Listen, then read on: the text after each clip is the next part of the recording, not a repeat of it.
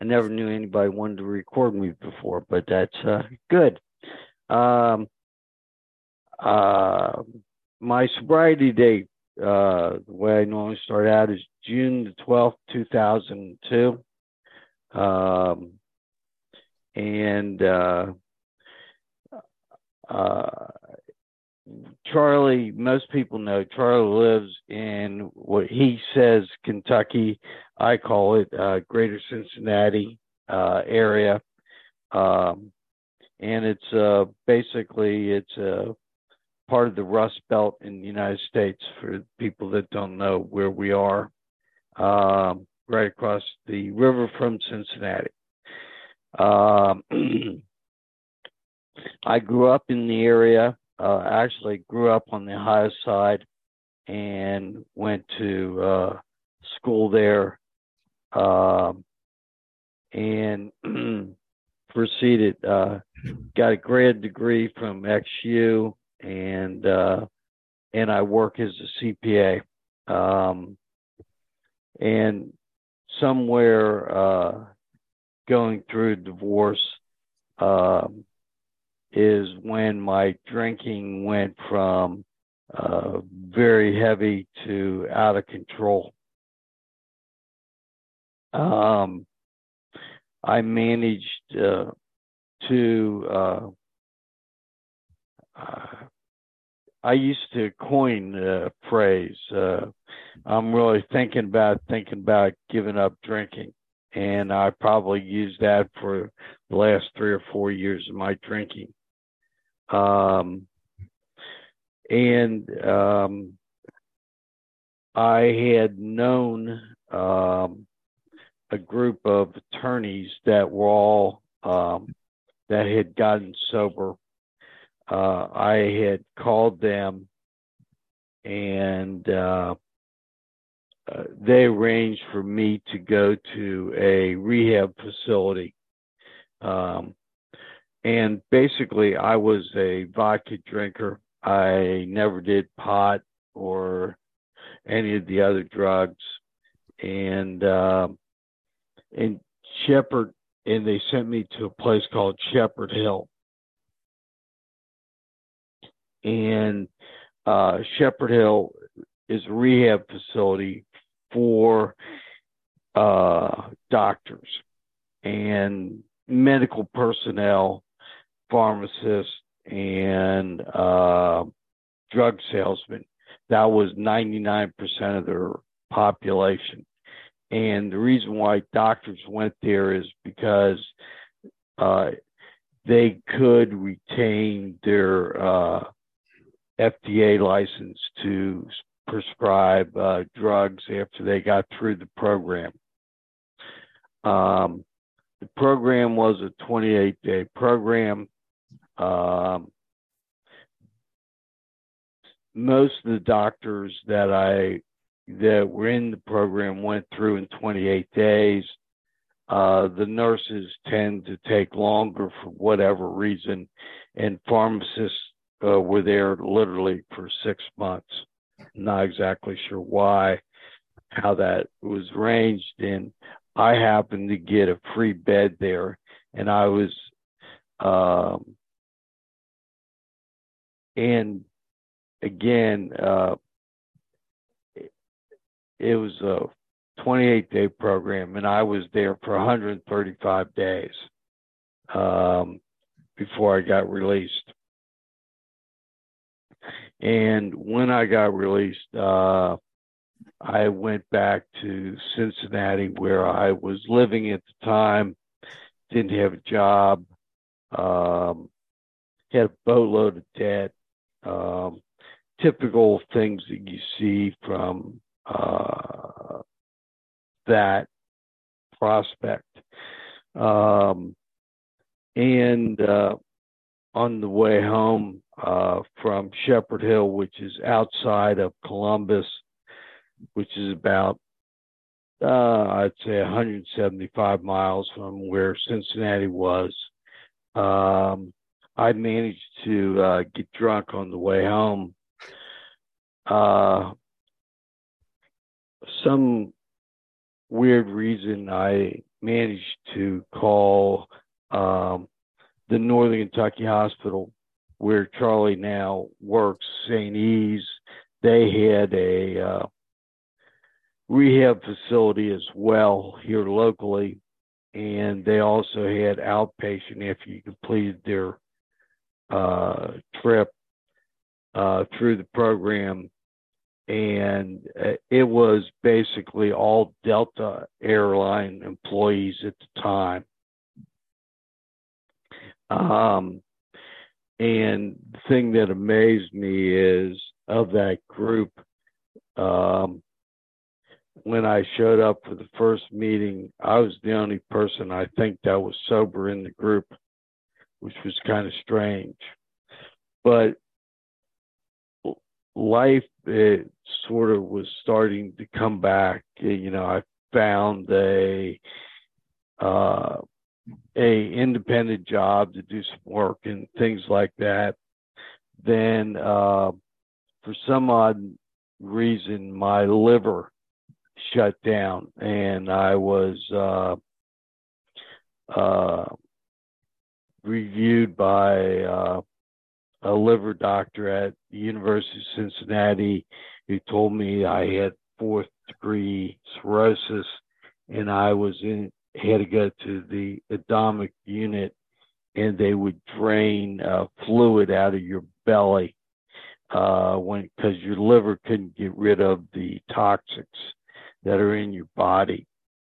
Um, and that happened rather suddenly, uh, unexpected, and uh, UC uh, offered me the ability uh, to get another liver, and you have to go back to 2002 because in those days somebody had to die for you to be able to get a liver. Uh, they weren't able to um, take existing livers and um, and implant them yet by that time. Um, and uh, I went through the program to do that, but I never wound up getting a liver because I had to uh, talk to a psychiatrist, and they had be convinced. Psychiatrists had to be convinced that uh, one is I wanted to live, and two I wasn't going to drink again. And uh, the psychiatrist I had to go see, every time I went to see him, he'd start out the meeting and then he'd sort of fall asleep. And he just started snoring for the last 40 minutes of the meeting. It was rather weird, and I really didn't know. And at the same time, you were in the this endoscopy unit, and uh, to get an idea of they would drain 14 liters. At the peak they drain about 14 liters of this fluid off your belly. And it would take three or four hours um, and um, UC hospital is the general hospital of the area so consequently um, you're out in open areas in the hospital and it so happened the endoscopy unit, uh, if they were pumping that out, was on the uh, walkway back to the cafeteria. And uh, between the smell that you would have from the units and the pumping and all that, people were supposed to go back and eat food. And uh, it was rather weird process. Um, and during that thing, you had to uh, I couldn't cons- really hold much in the way of liquids down during the week. The um, is pretty limited, um, and that's probably because most of the people in that unit died from alcohol poisoning because they couldn't stop drinking. And I think that the fact I was so sick, I was sicker than most uh, in that unit, uh, gave me the opportunity to get some period of time sobriety, or I probably would never have made it. Um, and it's that thing that I always look back and when people talk about um, the crisis in life, I always think through and try to remember um, how hard it was and how painful it was. Um, and something that is so bad can work out to be something that's so good. Um, and it is all part of that. Um, I it took, I think, about nine months of those treatments, and uh, my liver had repaired from where it was to what they called a stage two cirrhosis. Um, and uh, they told me that was about as good as it was going to get, and that as long as I did not drink, uh, you know, I had a lifespan of three to five years. Um, well, I, you know, you wind up when you're faced with that, it, it sort of reflects on how you live your life um, and how you uh, react to stuff. And a lot of those challenges um, are the things that today make it a lot more easier to deal with when there's shit that happens bad in life and how you go forward. Um, and so the one thing through all that uh, at that point was um, you know uh, I was, you know, you come out you, and they sit down they they do this conversation with you and um and they point out uh, you know what you have to do you know to be able to um uh, to live a limited life and and each of those challenges seems like uh, it gave you opportunity to see the world differently. You know, um, it really reflected back on, uh, you know, it's this 24 hours that matters. It's the only thing that you can do. Um, and, and I, it's hard for me to uh, when um, people are coming into the program and are struggling and um, I rarely talk about those days uh, to people um, because it's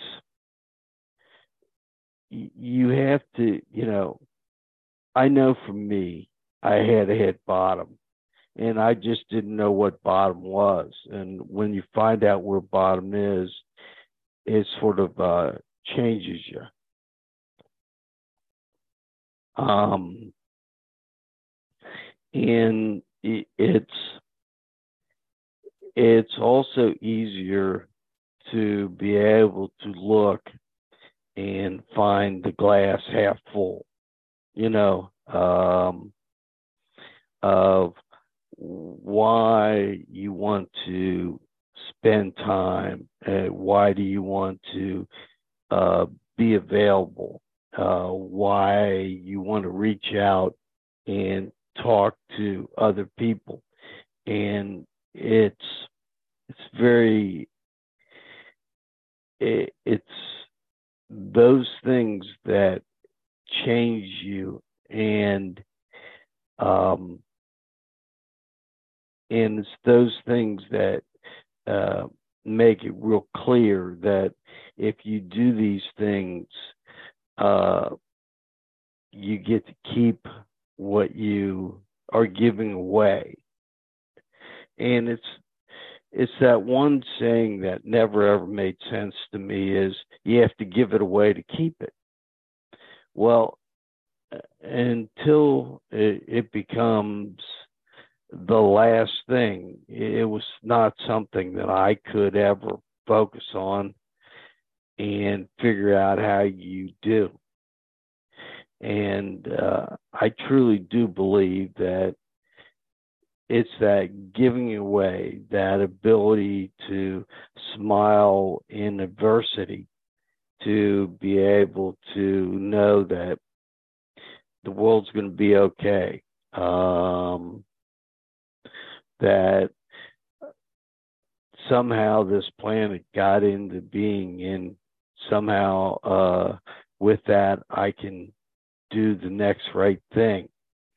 Um, those are things to me that are really kind of great. And it, it's just hard to be able to figure out how you can do that. Um, and the other thing that it really motivated me to do is um, is the service aspect of the program. Um, and there's a lot of ways to be of service. I mean, there's no endless amount, and you don't have have to be service in AA to be service to mankind. You know, it's the ability to reach out, the ability to say good morning. It's the ability to, uh, you know, it's in, in Cincinnati, it's uh, below 20 degrees, and most people are would in Cincinnati would complain about it, but in reality, it, it the change of seasons is what makes the living in this kind of area so great is because you get to see all four seasons. Um, if you're in a warmer climate, you don't. In a colder climate, the summer seasons are very quick and fast. Um, here, they're equal equidistant and it's the ability to be able to enjoy each of those and spread that joy among the people around, uh, which I, I really uh, gravitate to. Um, so, um, but, uh, and after, uh, after I got out of the endoscopy unit, um, and I was one of the survivors, uh, the Cleveland Clinic put together a program. Uh, they found 50 other people that had uh, fourth degree cirrhosis that managed to survive and their liver had improved and uh, and it required uh, that you needed to uh, fill a little questionnaire, answer somebody's phone call once a month, and um, I had uh, met uh, one person uh, from the group. I just happened to meet him in Nashville, Tennessee. A weird AA meeting I met, but it was a little bit over a year, not quite 18 months. Uh, the person that called me from the Cleveland Clinic um, told me that they're disbanding the program, and I asked them why. And they said, Well, you're the only one that's still alive. And I said, How can that be? And she said, You're the only one that didn't drink. And and it really got back to me that at that point is also the point I had uh, started working full time again. Um, I I was out and about. You know, uh, I wasn't uh, always sick, um, and I just I couldn't believe that that, but it showed me how powerful this disease was, and um, and how it doesn't go away and doesn't disappear, and how you have to be, um, in my mind, very active in uh, the stuff you do, um, and how you spend your time, and how you can um, do the things to get the um, I call it the refresher, you know, to be psyched, to show up, um, to know that you've been given a gift and it's your choice if you want to keep the gift or if you want to send it back. It's your your choice to decide if you want to find happiness or not. I think all those things uh, came, you know, because I I was just stunned, uh, you know, um, and in in time and time again, you see people that have made their way to the rooms, started down the path, and somehow they lose their focus. I, I don't know what it is. And they they allow other things to creep in and um, change how they think and feel. And uh, and when I start the day, that's always in my initial um, prayer uh, is that I remember, and I'm always appreciative of those times, and uh, there's nothing that will happen today that's so bad that I can't find the goodness in it. And um, and the only other thing is I can tell you is uh, on anniversaries that are fives, tens, and uh, when I had 20 years, um, it, it, the I guess I expect something banner to happen or something, but the world seems to get weird around those those drop points, and I, I can't tell you why. Um, uh, I was sweating bullets getting through uh, from 19 and three quarters years to 20 years, and for no reason. It was really no reason whatsoever. I mean, it was just his life is normal, except when you look at it through the cruisy lenses, it was split and difficult, and uh, it really shouldn't have been. Um, well, that's all I I got. Uh, I hope uh, I uh, made uh, somebody's day a little bit better than it would have been anyhow. Thank you all for having me.